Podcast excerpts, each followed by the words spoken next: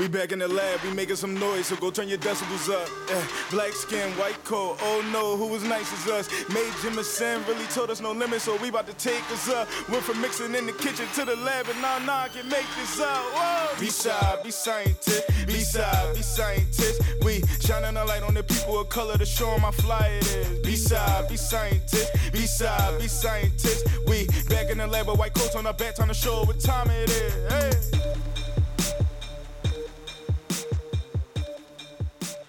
And welcome back to the B Scientist Podcast, a podcast by the Black Science Coalition and Institute, or BSci. When you hear this noise, that is our in podcast citation. So please head over to b-sci.org backslash B Scientist to see all of our citations ever. I am geoarchaeologist Jordan Chapman, and as always, we have the dope chemist herself, Jana Carpenter.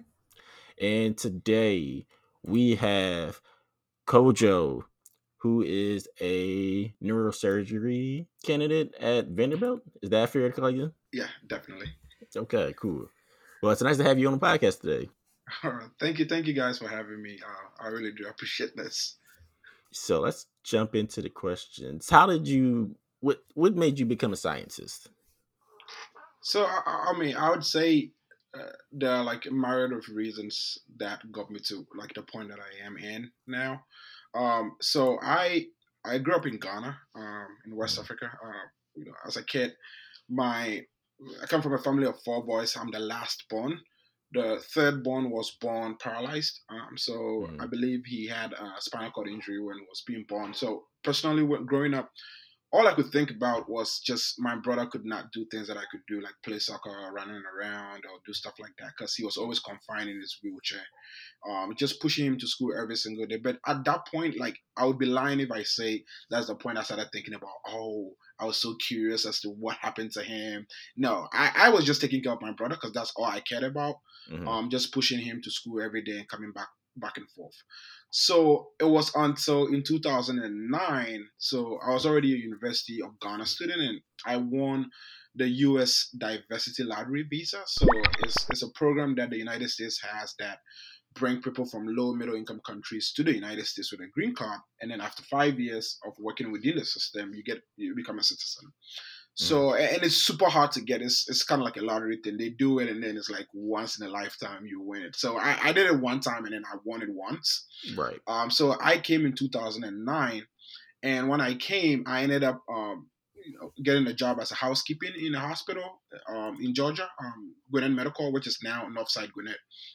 So doing the housekeeping, I saw a lot of physicians in the hospital, especially the surgeons, and I I did not see a lot of people who looked like me, and I, I was just wondering. Plus, coming to the United States, you know, when you're in Ghana or when you're in like a lot of these African countries, and you're looking at the United States from a different like mirror or lens, um, you you think you're coming to heaven. Uh, honestly, like you know, you you have this picture because you see a lot of all these you know music videos and then you're mm. like always picturing okay this is the kind of life i want to come to right, right. and then you get here and then you are hit it uh, you are hit with um, the reality of race relations in the united states and then you're mm-hmm. like oh, wait what like this is how things are like so just looking at all the physicians in the hospital i just did not see a lot of people who look like me mm-hmm. and um, i just felt i was like you know why why can I be this? Like why why is it like the like why isn't it this the norm that I can be this kind of person?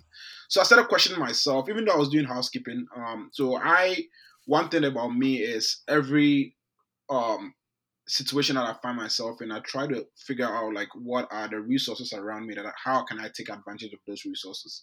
So even in housekeeping, I started asking the surgeons and the, uh, the physicians in the hospital, "Hey, how can I shadow you? I would love to shadow you." You know, some of them ignored me because again, you're housekeeping, and if you know, if you understand the hospital system, people in housekeeping are seen as the least most important people in a hospital. So, mm-hmm. as a very young person, honestly, people also came with their own perceptions about me. Um, as you know, 21 year old at the time, doing housekeeping in a hospital, young black kid, like everyone is assuming like you either coming from jail, you did something wrong in life, you messed up in life big time, and that is why you're doing this. Because part of the reason is a lot of the housekeepers were, you know, African Americans, Hispanics, who were in their 60s, 50s, and then you know you see a 21 year old is not the norm, right? Right. So I I just felt like okay, this is something that I really really want to do. Um, started asking the surgeons, um, people around it, you know, found one person who decided to take a chance um, on me. That time I started from the community college. Um, so the realization was not seeing people around me who looked like me. But then when I started the community college, I started with chemistry. Um, I, I majored in chemistry and fell in love with it. Um, I, you know, for me, I didn't have a science background coming from Ghana, but when I did the chemistry, you know, it was difficult, honestly, because again, I did not do any science in high school. Mhm, Um, so the first time I heard about atoms or periodic table was actually in college, like here in the United States. So it was it was new, it was super hot. However, there were several like black. I would I'm I'm being specific. Black faculty at Georgia Perimeter who took a special interest in me. So Miss Naranja Davies, um, Miss uh, like there's so many people that I'm trying to like you know Dr. Major, um, you know Dr. Leggett Robinson, or Georgia Perimeter College who took a special interest in me and advised me to take on research um, whilst, whilst I was at GPC. And personally, you know, at the time that I started Georgia Perimeter, I believe I was like 23 years old. So in my mind, I was like, listen, I just want to get through here, transfer, and leave. I don't Mhm. want to be spending time doing research or taking extra years off um, um in my undergrad because I'm I'm super old compared to my classmates who are all 17, 18 years, you know, coming coming straight from high school. So you know they they convinced me. So I took on a research position at Georgia State.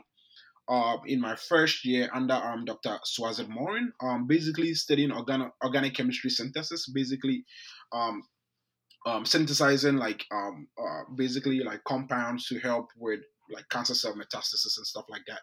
And that really started my whole science journey. Uh, and you know, I ended up transferring to Emory and you know majored in neuroscience and continuing my research as well. So that is how it all started. Um, and at that point in time, I started to reflect more on my brother's situation, right? And and because again, I felt this was probably like a second chance from God, um, giving me a second chance to really look at life from a different lens or a different perspective. So when, when I started Georgia Perimeter and all these influential people in my life actually um, influenced me on this path in science, then I began to reflect on the situations in Ghana and everything. And that that really sparked my whole scientific journey.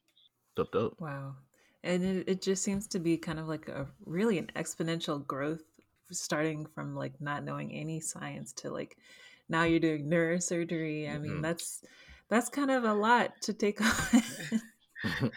I know, I know. It's just just thinking about it, like starting from like starting from a point where you knew nothing to the point where you're going into. I mean, I guess one of the most competitive specialties to get into, even as a black person. Um, like just to give, I always tell people these statistics, like just to give people perspective.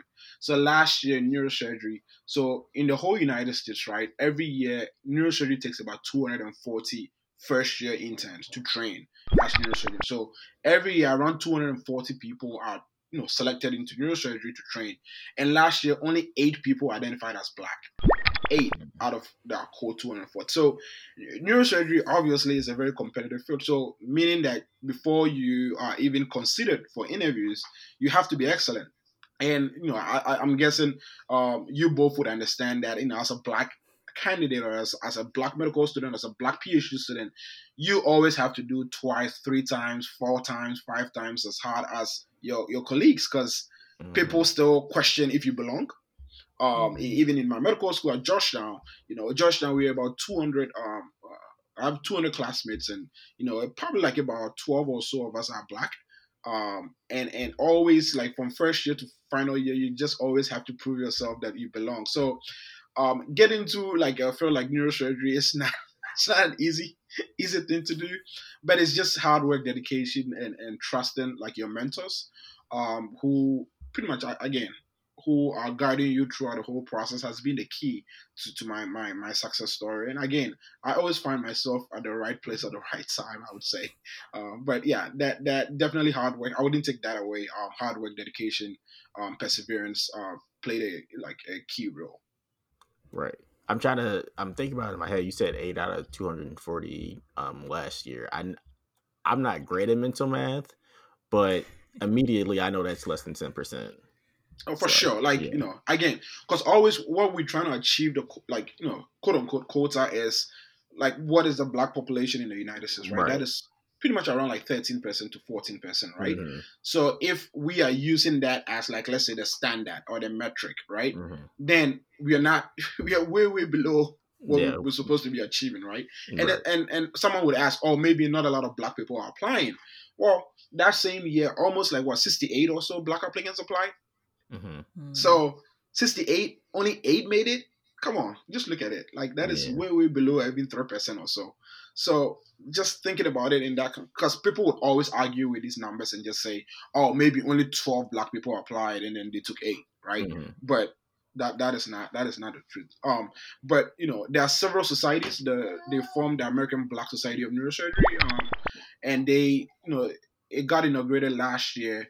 And just last year that that organization was formed, guess what? This year, 24 black people matched into neurosurgery. Mhm. So we moved from eight to 24. right. And the 24, just so you have context, is the highest it has ever been. The Mhm. highest prior to that was 12. The highest ever was 12. right. And all of a sudden we moved to 24. so you um, and- went and of- from Mhm. you went from what like sounded like a very low point to immediately high as soon as black people just got together and were like we need to fix this basically. Yeah, because you know, again, uh, we we had to hold several departments accountable. Um, The Mhm. organization that was formed, the Association of Black Neurosurgeons, these are my mentors who are leading, you know, the field, you know, pushing the envelope every single day. And the challenge was that, you know, when the I think two years ago, I believe, when the George Floyd, um, you know, tragic incident happened. Um, a whole bunch of departments started coming out about all their DI initiatives. We Mhm. support this, we support that, but then it wasn't reflecting in their actions in terms of their recruitment of Right. specific mm-hmm. like you know black candidates excellent candidates. Again i always say like the moment you talk about oh like black candidates everyone think like oh we are mediocre or maybe we did not do well on exams and then we're trying to fill a quota or affirmative action. No. Like we have excellent candidates applying into all these specialties right? So when it happened and then only eight match last year we were like wait what like after everything that you guys said like only Mhm. eight Mhm. come on don't, don't tell us like only eight fit to be neurosurgeons right so we we, we you know we st- kept on pushing pushing pushing the narrative and, and you know this year 24 so we are hoping to keep you know and, and even the 24 out of 240 is only 10% right Mhm. so we're still trying to work hard you know hopefully this year we will try we'll try to match more people so what we've been doing is now mentoring like the current third year medical students who are applying to neurosurgery um the black applicants and and trying to see ways where we could make the application more holistic and not focusing because we, we, we get worried so much about test scores and like what did you score on this? What did you score on that? But the you know applicant there are so many factors that come into play to really define who an applicant is. So we're trying to like really emphasize that now um, moving forward. Right. Yeah, could you actually tell us more about uh, the nonprofit that you co-founded, um, the African Research Academics for uh, Women or aca- academies? Sorry. Yeah, for sure. Um, yeah, I mean, again, you know, as as I was reflecting, and you know, you guys asked me about my science journey. So, you know, right after chemistry at Georgia Perimeter, I, you know, transferred into Emory and decided to, you know, do neuroscience. And again, the neuroscience started coming because I started doing some self-reflection about my brother's situation and figuring out, okay, I think, you know, this had to do with the spinal cord or the brain in some kind of capacity. So I just wanted to understand more about the brain. And um, very early on, um, whilst I was at Emory, I got engaged in research also, you know, because again, I did the whole organic chemistry um, research and then went into Emory and then started doing um, peripheral nerve injury research um, at Emory. And during that time, I, I, you know, I thought it was just quite unique in the United States that students get paid, like you know, for summer programs, get paid in the summer to come do research, right? So I was Mhm. like, wait, what? Like this is so unique. Like wow, America, like this is great.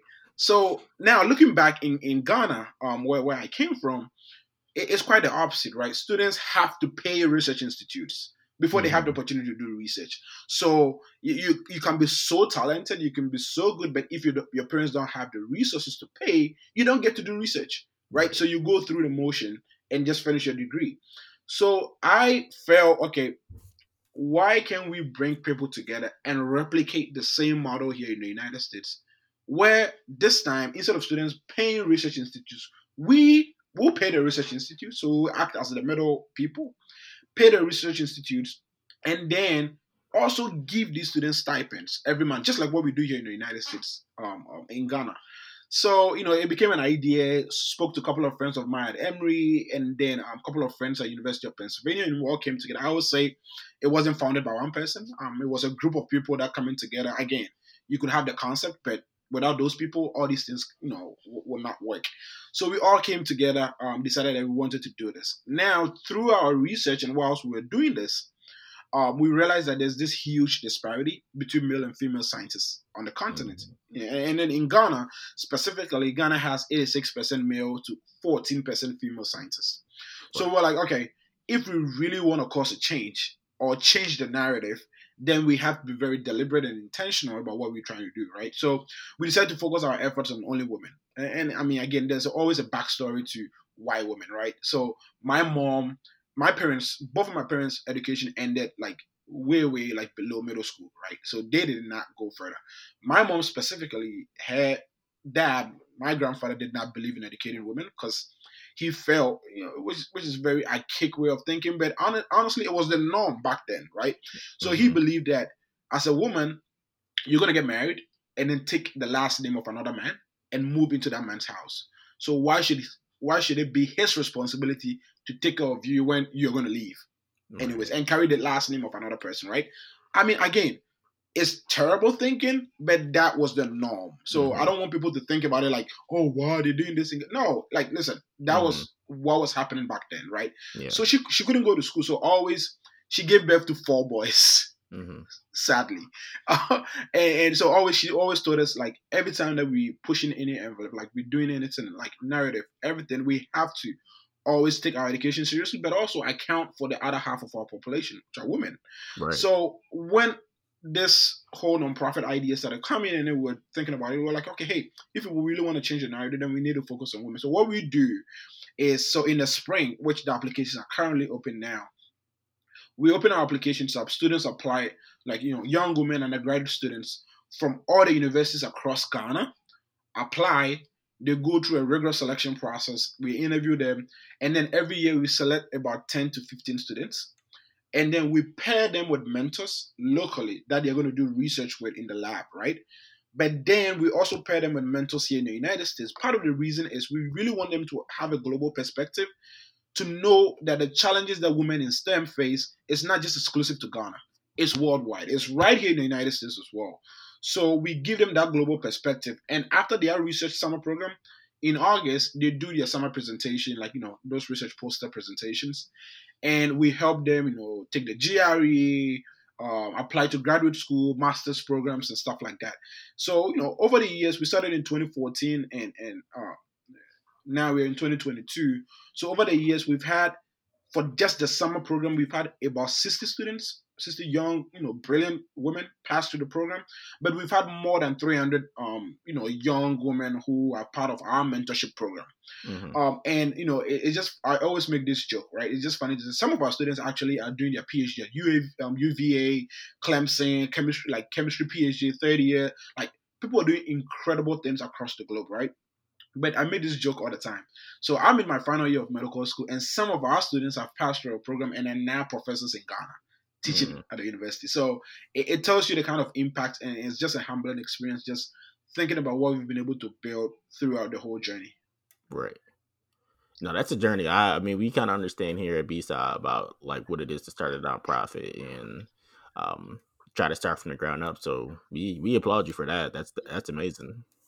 Yeah, yeah, yeah. It, it, was it was it was really difficult. Um, because eh, I I you know started in 2014 when I was a student at Emory, and honestly did not think it was going to get big. I thought we were going to do something small, maybe each year take about two three students and you know, fund them and just do this. And in 2014, got invited to the White House um, mm. by President Obama um, in August 2014 when um, President Obama invited all the presidents from the African countries to come to the White House. So got an invitation, which mm-hmm. I initially thought it was a scam, anyways. like I mean, why, why would this right black person be invited to the White House for this kind of like event? But I ended up going, and my name was on the guest list, and um, and so you were still worried, is, just getting even at the door. You're yeah, like, "Am I on the guest list? I don't know." Yeah, like, you know, because you know, for, for, me, I was just I just wanted to confirm because the funny thing is, in May, in May of 2014, I got an invitation to the White House, right?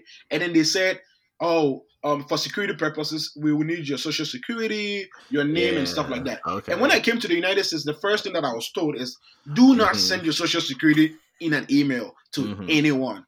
So for me, I was like, nah, this is a scam. They're trying to get me. Nah, right. nah, they're not trying to get me this time. so in August, got the same email again. I was like, wait, like maybe this is real. Okay, I'm just gonna take a risk. so I sent my information out. So when I got to the gate, I, you know, with the whole security and everything, I was like, listen, hey, I'm here. I just want to make sure that you know my name is on the list or whatever. Like for this, is an event happening, and they're like, yeah, there's an event happening here today.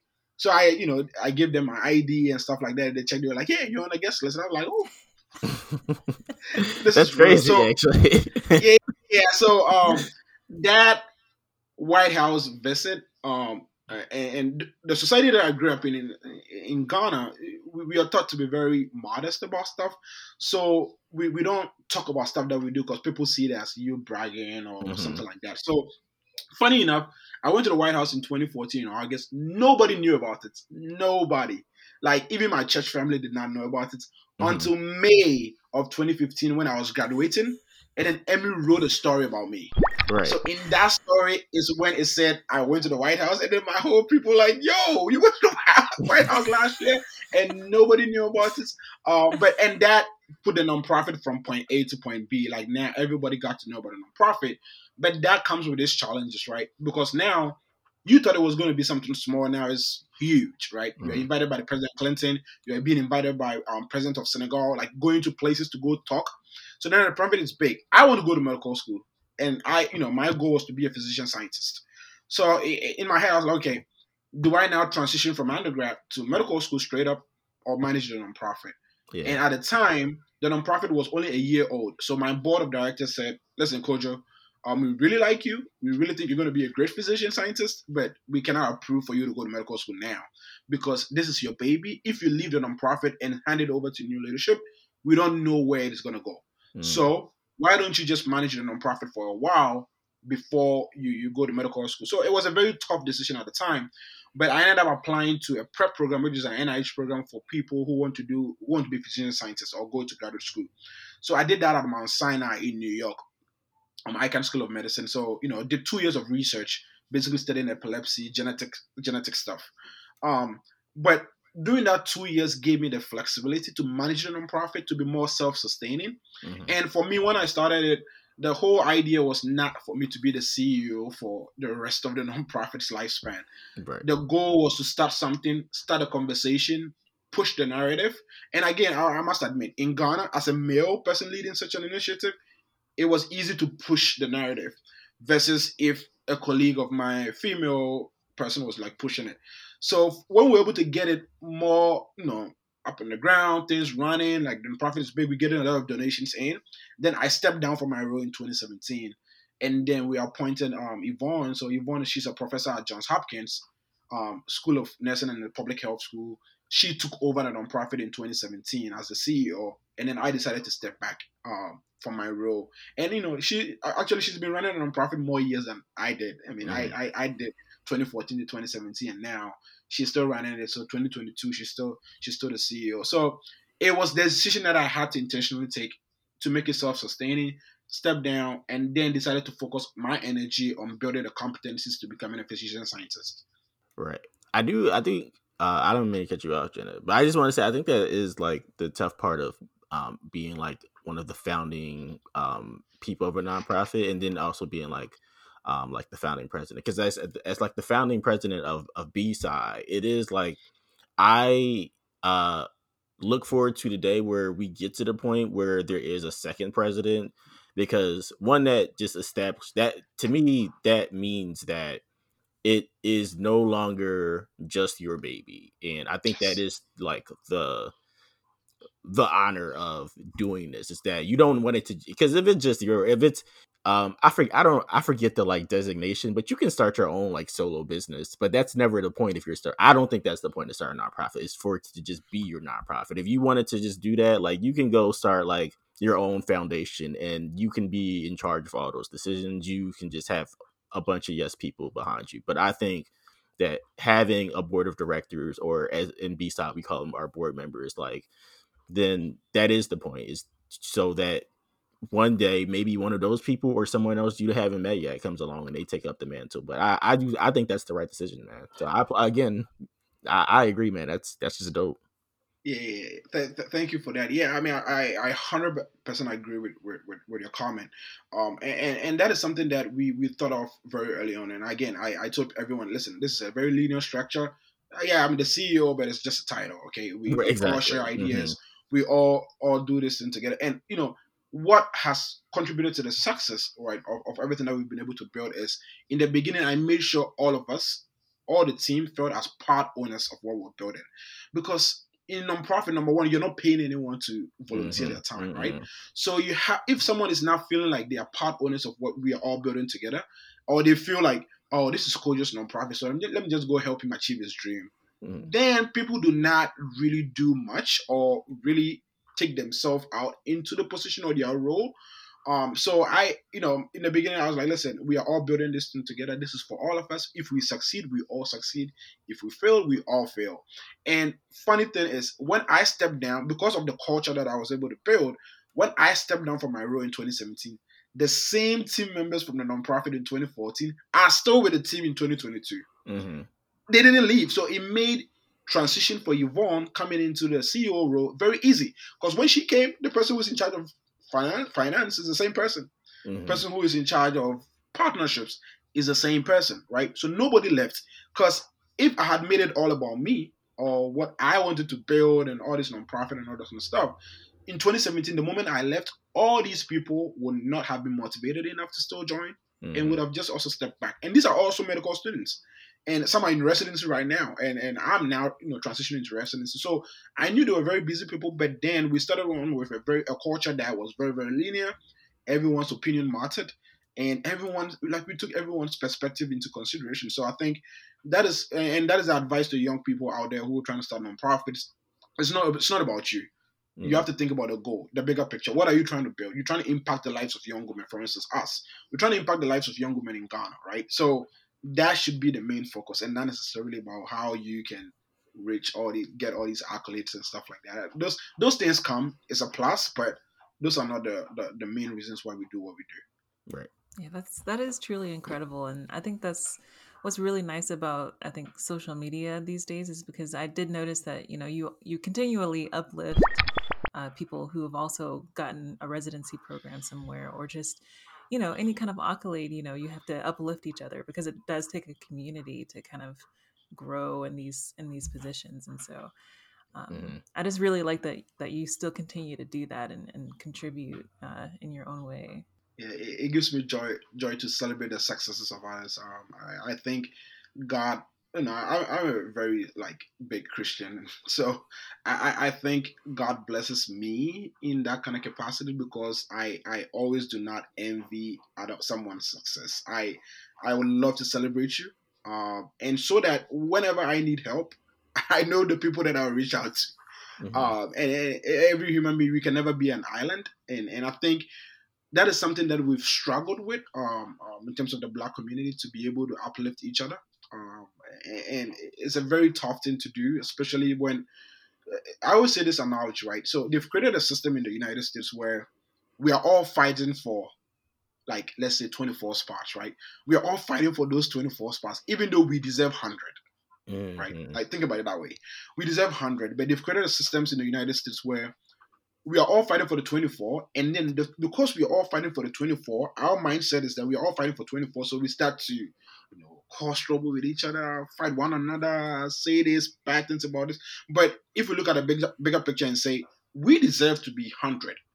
So why are we even fighting for 24 when we could bring in so many other people to join us for us to be 100, mm-hmm. right? So it's just it's a, it's a it's a mindset, right? It's a narrative. So I I always take every opportunity to celebrate successes for people here in the United States, in Ghana, everywhere else. What what they are doing, I think, is incredible because it also inspires a lot of people to see people looking like them that they can also get to that same position. So, I mean, every little, and I mean, again, that is something similar to what you guys are doing here. Um, you know, people listening to these kind of like talks, like they're like, wow, this person was able to get here. I think I can do it as a black kid, right? So that is very, very important. We need to control our own stories. Okay, we shouldn't let people tell our stories for us. We should control our own narrative, and I think you know, it, you know, as time goes on, we'll be able to like you know do great things. Yeah, I totally agree with that because I, I, I know I really enjoy having these kinds of discussions because I will even myself talk myself out of like you know doing something because I'm just like oh this is so much work you know oh, I don't know if I want to do all this, but you know, you talk to people and they're like, you know, you can't give up on yourself. You can't give up on the people that have helped you along the way, who've mentored you. And it's really encouraging because it's like, it's so easy to lose sight of like why you're doing what you're doing. So um, I just really commend that, hearing that from you. I'm trying to find who said it because I remember um, last year, was it last year? Anyway, um, the Black and Neck conference happened. Uh, I think last year. I think it was 2021, the summer of last year. Um, and I had the uh, honor of being the uh, the moderator for uh, co-founders corner or something like that.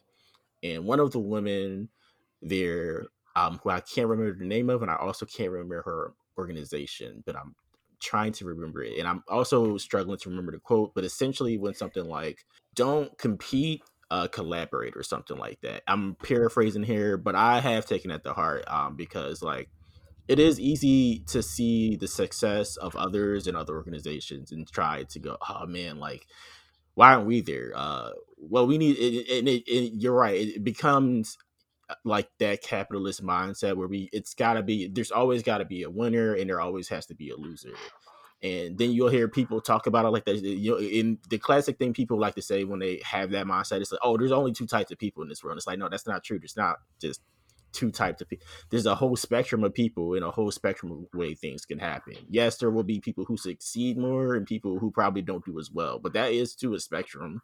And in the case of like looking at other black people, we have to think about it that way because like there is a spectrum and if we don't think about it that way, it just limits the way we can help each other and how we interact in our community. So I completely agree with that. Right. I agree. I agree. I, eh, people always say we're not a monolith, right? Exactly. We, we're all not the mm-hmm. same. There are so many factors that contributes to different people in certain circumstances and certain situations. So we have to look at things from the holistic point of view and not necessarily just looking at one picture and just say, oh, this person, this black person did this. No, no. We have to really take a look at the whole picture every single time. Mm-hmm. So we we briefly talked about the match process in a previous episode, but I was just curious if you could explain it to us because even I'm still a little confused about it and it seems just really scary in general and I don't know. Could you tell us about it? yeah, yeah, yeah. So yeah, it's a very complicated process and it's so hard always explaining it to my family, especially when I was going through it. Because, you know, they were always asking, okay, so you, you're going here, right? And I'm like, nah, that, that's not how it works. But anyway, so, you know, every medical student, so third year you go through clinical rotations and the expectations is that after third year you should know what you want to do, right? Like that is the kind of specialty you want to do. So you in final year of medical school, you decide, okay, so I'm just going to use myself as an example so that it makes it more easier, right? Not generalizable. Like, so in fourth year, I decide, okay, I want to do neurosurgery. Then there's something called acting internship where you do at your home program, right? So at Georgetown, I did one month of neurosurgery rotation where they train you, you act like you're a first year resident, right? So they train you to be like, hey, this is what you should be expecting. This is what life is going to feel like when you start. Yeah, is it reality? Not necessarily because so your student, they still let you go home like early and stuff like that. But you do that for one one month then you have the opportunity to also go do the same thing at an, another institution where you're interested in, like, or for some strange reason, based off on geographical location, you think it's the best fit. So, for instance, I went to Emory University uh, in Georgia, you know, because I'm again when I came to the United States, first place I went to is Georgia, so I always wanted to go back down south. So then I did my one month rotation. Then they write a letter to support your application. You submit you there's something called the ERAS application where you submit all your application in um, by ending of September with your letters of recommendation. Now, after you apply, depending on you know who you are or how competitive you think you are or what specialty you're applying to, you apply to different ranges of programs in different you know places across the country. Then the programs that take a look at your application and they're like, oh, we like Kojo, will invite you for an interview, right? So, for instance, I ended up interviewing at Emory, Vanderbilt, uh, all these wonderful places, UCLA, Harvard, Massachusetts General, Harvard Brigham, all these wonderful places, Cleveland Clinic. And then after they review your application, they invite you for an interview, you interview, right? You interview, you go show who you are, you, you know, go smile all day on through Zoom. You know, initially it was it was it was in person. So people would have to travel to all these places. So for instance, me, I would have traveled to California, then went to Massachusetts, then go to all these, you know, Michigan, go to all these places. But I pressed the wrong button. Uh, I was trying to uh, ask you a question. Do you do you have to pay for that? Oh, oh yes, yes. Oh. So the application process is. I mean, hey, I, I don't know. Like, listen, people control these systems and stuff, but it's super expensive, right? So, for instance, if you apply to, let's say, 100 programs or so, you probably will be spending about probably like 3,000 to $4,000 on just the application. And again, you're applying, it does not guarantee that you're going to get a job. again. Mm. So it, when you hear people say, this is my third time applying, this is my second time applying, think about the money also. Meaning that these folks have been spending almost close to about 7,000 or $8,000 over the past few years applying everything. Because the moment you don't match, the next year you probably would apply to more programs than before. Mm-hmm. Meaning you would spend more money than before, right? So always, always think about. It. So it's not it's not free. You apply, you spend you know thousands of dollars, depending on your specialty also, right? Neurosurgery is super competitive, so nobody's going to apply to like less than seventy. Uh, so there's some statistics. The average neurosurgery applicant applied to I think eighty programs. 80. 80. 80 right? And that is almost like two thousand dollars or probably like three thousand, right? So you apply, you interview at all these programs. The programs also interview you. So imagine if we were traveling to all these places as well. Your hotel, your flight, everything is all your own expenses. The the sub that I had to go do at Emory is my own personal expenses. The one month that you're going to stay in Georgia, now you know they are doing three because our time because of COVID we were restricted to only one away experience. So traditionally people do two or three. So now imagine someone going to three places like let's say University of Michigan, Emory, and then also Cleveland Clinic. All those times that one month you are paying to stay there for one month, right? That's After that, you apply to all these programs. Then you have to travel to all these places and pay all them. so people take twenty thousand dollar loans just for that. On top of that, you're already graduating with about three hundred thousand dollars in loan as a medical student. So mm-hmm. on top of that, now you're going to take like twenty thousand dollars in loans just for application, right? So always always think about it. So you interview, you know, programs say they like you, you also like them, and then um beginning of March, you get to rank all the programs that you interviewed at. So you cannot rank a program that you did not interview right? So, for instance, I I I interviewed at all these places, you know, all these places, you know, all these wonderful places I interviewed at. Then I would just go through my list and just be like, okay, one is so so and so, two is so so and so, three is what like all these programs I interviewed at, depending on the number of interviews that I got. Then the programs will also in, like rank all the applicants that they interviewed. Okay, so people can choose not to rank a program, and also programs can also choose not to rank an applicant. So let's say I interviewed at a specific program and they felt, oh, why well, we invited Kojo for an interview, but he's not who we thought he is. He is. Nah, he's not our kind of student or, or physician that we want. So we're not going to rank him. That is dependent on programs, right? I also interviewed at a place and I'm like, nah, I don't feel the vibe. I don't want to come here. I don't want to go over there, so I'm not going to rank it at all.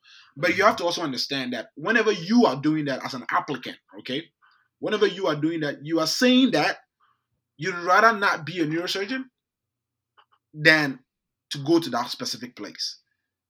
Right? Does it make sense? Because if you're not ranking a program, imagine you not matching at that like your top 15 or your top, and then like that program was like supposed to be like let's say your number 16.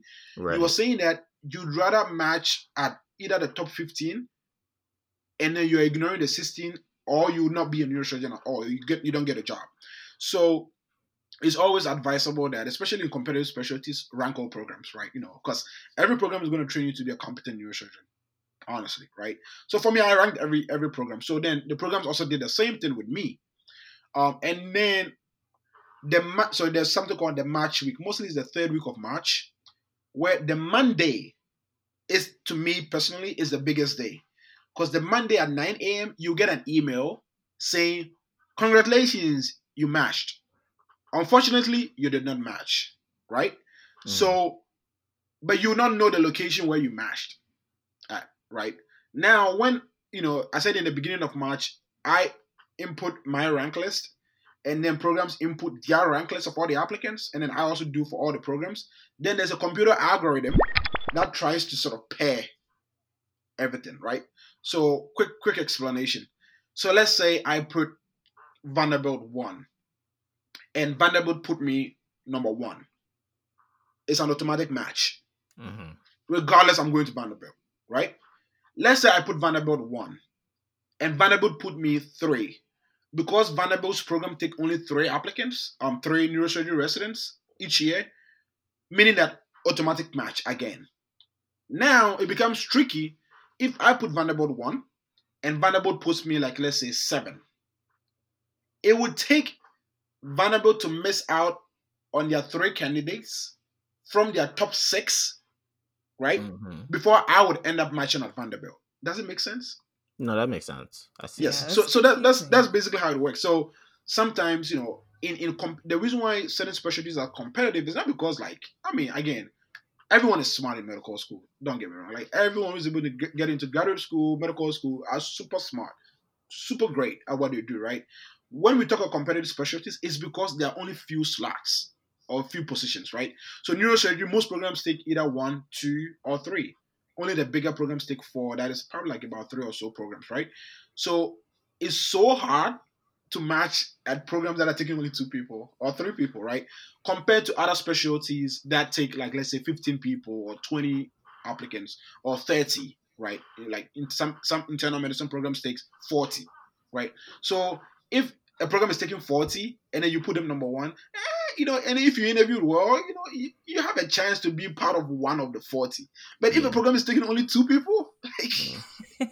what are your chances of being there? Because if, if they're taking two and then you are ranked like number 10, you're probably not get, going to get in, right? So right.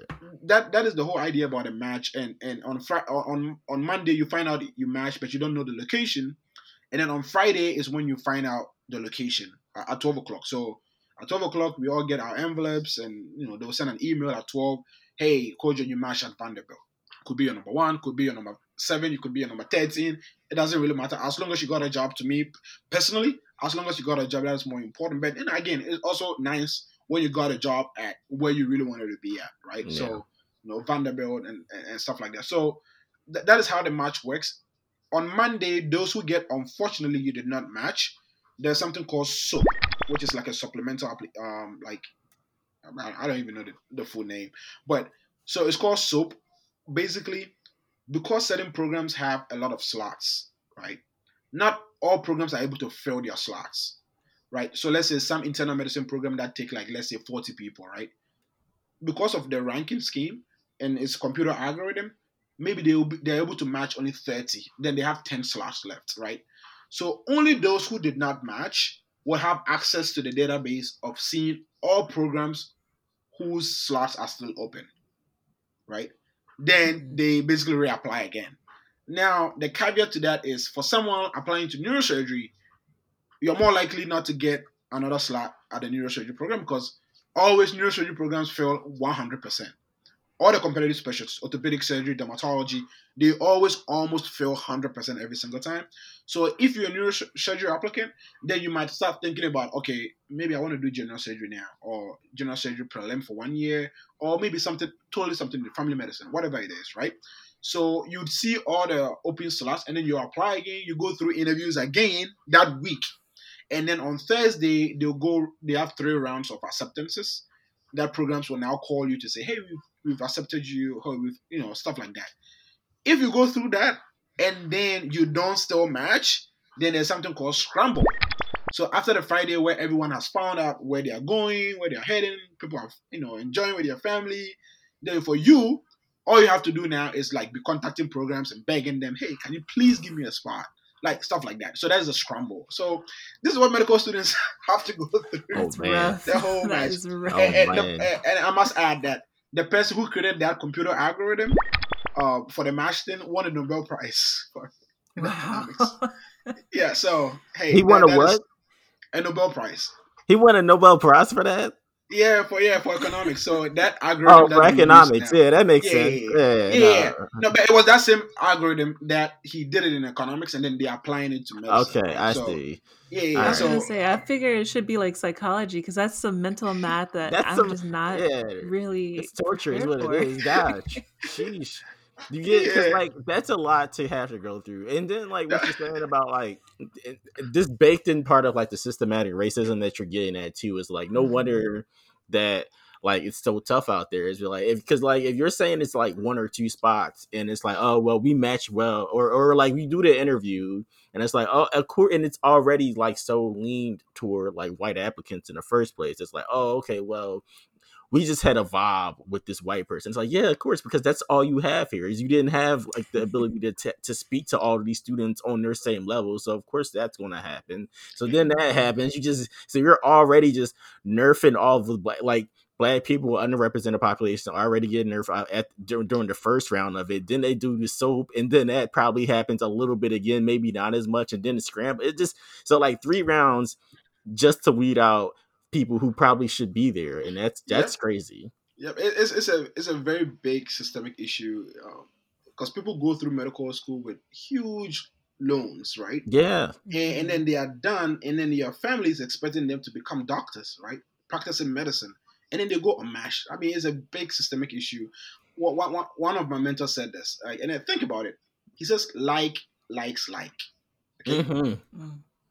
people who look like each other like the people who look like them, right? Mhm. I- I- It's, it's a it's a great it's, it's a true phenomenon. It's a It fact. is.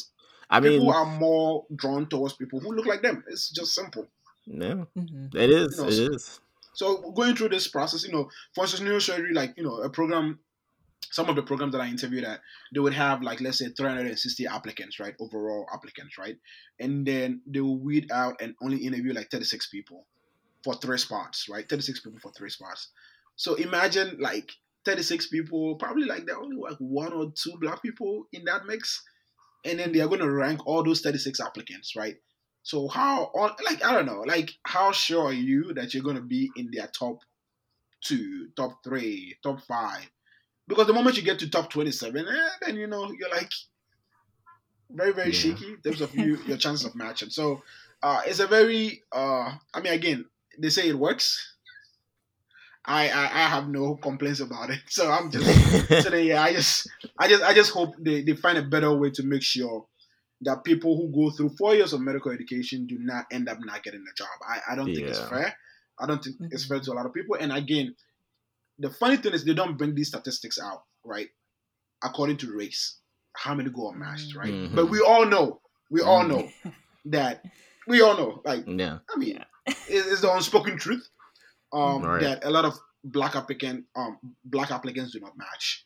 Um, and, and you know now people are pushing the narrative for um, the AAMC and the National Resident Matching Program to bring out these statistics. Right. We want to know how many. Like, is it based off on racial demographics? Like, what is happening? Why are Mhm. like, and there are a lot of black physicians marching or um, Hispanic um, physicians marching. So we, I, I hope they, they they eventually give in and bring out these numbers. But you know, over the years they've not they've never done that. So we, we don't we just don't know. That's Oof. crazy. And the other thing that I keep thinking about is is you know once you figure out where you're going, and you don't know until that Friday, like you know your family, you're having to to uproot where you're at and just yeah, okay, I'm gonna go here, I guess, and work for seven years. Like that's that must also Yeah, be kind it- of crazy. It- it's it's tough, especially because you, you don't know, right? You you don't know. Like, let's say I could have just opened my letter that day and found out that oh, I'm going to somewhere like that I have no idea about that place, right? I was just very lucky that I got to a place where we really wanted to go to, right? So and then also back down south. But it's like you you can just open the thing and then you're like you, you can see from the face of people, like people are shocked sometimes. Like they just look at it and I'm like, oh my gosh, I'm going to North Dakota. Like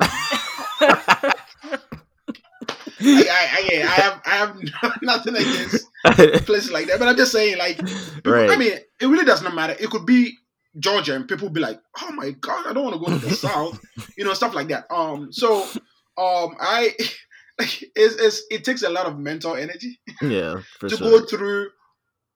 I mean, I, I think the relief is I got a job on Monday, right? You know, you mm. you, you you get an email, you match, so it takes a lot of heavy load off you but then now your family are all, you know, they've all traveled like near and far to come support you. And then they're all sitting there waiting, okay, so where are you heading to now? Oh, are you going to stay here? And then you have no idea. And then on Friday, you find out and you're like, oh my, now I have to think about moving costs. Like even just right now, we have to move to Nashville and mm-hmm. just moving is costing us almost like $6,000. Just yeah. moving just just moving moving my whole family wow. um um you know down to Nashville. So it's a very expensive process. It's a mentally draining process. And and imagine going through that whole interview um um time and like your your family keep keep asking you, oh, so you're coming back here, right? Oh, you're going here, right? And you're trying to explain to them that I don't know. I wouldn't know until Friday. right. Um, it, it's it's mentally draining, and, and um, I mean, again, I don't blame them because they, they don't really understand the system. Some even some medical students don't even understand the system.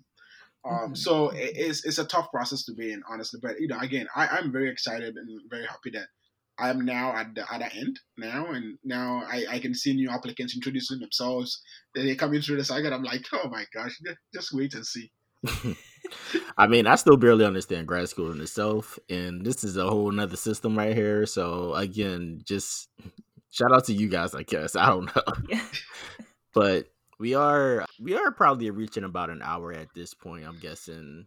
Um so we usually in our podcast by asking how do you encourage other people to be scientists? So I would say first of all, you need to find your niche, right? Like find something that you're very, very passionate about, very, very curious about. When something that you cannot like you know I, I know a lot of people who hate to be in the lab or, or, or do like even science or you know clinical research or even engage in any some some any form of science right? But you just have to really really sit down and figure out okay is this the kind of environment that i want to be in? Will i be very happy doing this every single day of my life? Like again you have to think about it. But then whilst you think about that you have to think about the bigger picture right? How is this my like if I engage in this specific activity, this scientific activity, how is it going to impact society in general, right? And I think the moment you start thinking about that, and then also looking at as yourself, uh, my advice to people is always see yourself as a mentor. You may not necessarily directly be mentoring someone, but you are an inspirational figure regardless of where you see yourself. You both are inspirational to a lot of black kids who look like you and are just seeing you like it's just that we tend to really under evaluate like or undervalue ourselves. So we think we don't have that kind of impact. But trust me whilst you're thinking about your niche and where you fit in you also have to look at yourself as someone that a lot of people are looking up to right? Think about the society in general and how what you are interested in can impact society. Don't think about it now because if you think about now you're not going to have any some sort of instant gratification doing science. It takes a while before you get results, right? Mm. So it is it's just like medicine, right? You going through medicine, studying, studying every day, taking loans, taking loans, taking loans, taking studying, going through the March process. You're not gonna get an like an instant gratification that oh wow I put in this I get this back immediately. So it takes a lot of work. You know, research takes a lot of like you know troubleshooting. Like you do a lot, and so you have to understand that it's a process. It's a journey. It's not a race. You're not racing with anyone. So if you're able to figure out all these things out and understand that this is a process that you have to trust the process, um, um, I, I you know, you you you'll be, you'll be fine. And you know, again, have the patience and know that you know everything comes with its ups and downs. Science, everything is all not nice, and everything is like we all nerds and we can all do things. No, you know, I, I think you have to also understand that there will be challenges that you're going to face. So the challenges that you're going to face, also make sure that you have specific mentors that you can reach out to, right? And, and again, when I say mentors, they don't have to all be in science. You could have a mentor who deal with your personal stuff. You could have mentors who do deal with your academic stuff, and you could have mentors who deal with your scientific stuff, right? So identifying mentors, knowing your niche, look, looking at the bigger picture, understanding it's a process and it's not something that you're going to get an instant gratification from. Um, if you be able to like if you're able to understand all these like components of it you'll be a great scientist. Science will mean so much to you. It will make sense to you. You would love doing it, and you continue to do it, and you inspire the next generation to also do it. Ah, that's perfect. Um, we appreciate it. Um, Jenna, you got anything to add? No, that was really inspiring. I really appreciate you taking time to, to speak with us. And I know you you've encouraged me to be a scientist, and I, am not in medicine, but I don't know. I feel like maybe I could do it. Maybe I can. hey, we can, we can all we can all do it. Thank you, thank you guys for having me. I really enjoy talking to you, Jordan. I really enjoy talking to you, Jenna. Like this this is great. Uh, you know, I, I you know I, I pray and hope that you guys continue to inspire the next generation of scientists. We appreciate it. We hope so, and you too, man. Um, you're also in this. I mean, White House. We already, you already kind of. that's that's amazing, actually. So that's wild. Uh, but we do gotta get out of here. Um, we appreciate everyone for listening. Um, and until next time, don't forget to be scientists. Be Scientist is a podcast by the Black Science Coalition and Institute, or BSI a 501c3 nonprofit. B Scientist is hosted by both Jenna Carpenter, chemist and BSI's research and development officer, and Jordan Chapman, geoarchaeologist and BSI's president. Music is produced by Delaralo, and lyrics are by Ed Gunner. Special thanks to Michael Mike Caston Marshall and the Plaza Abbey Studios. If you'd like to donate to BSI, visit our official website, bsci.org. That's b-sci.org. Your donation supports B Scientist and BSI's other projects couldn't do without you. So please tune in next time and always be scientists.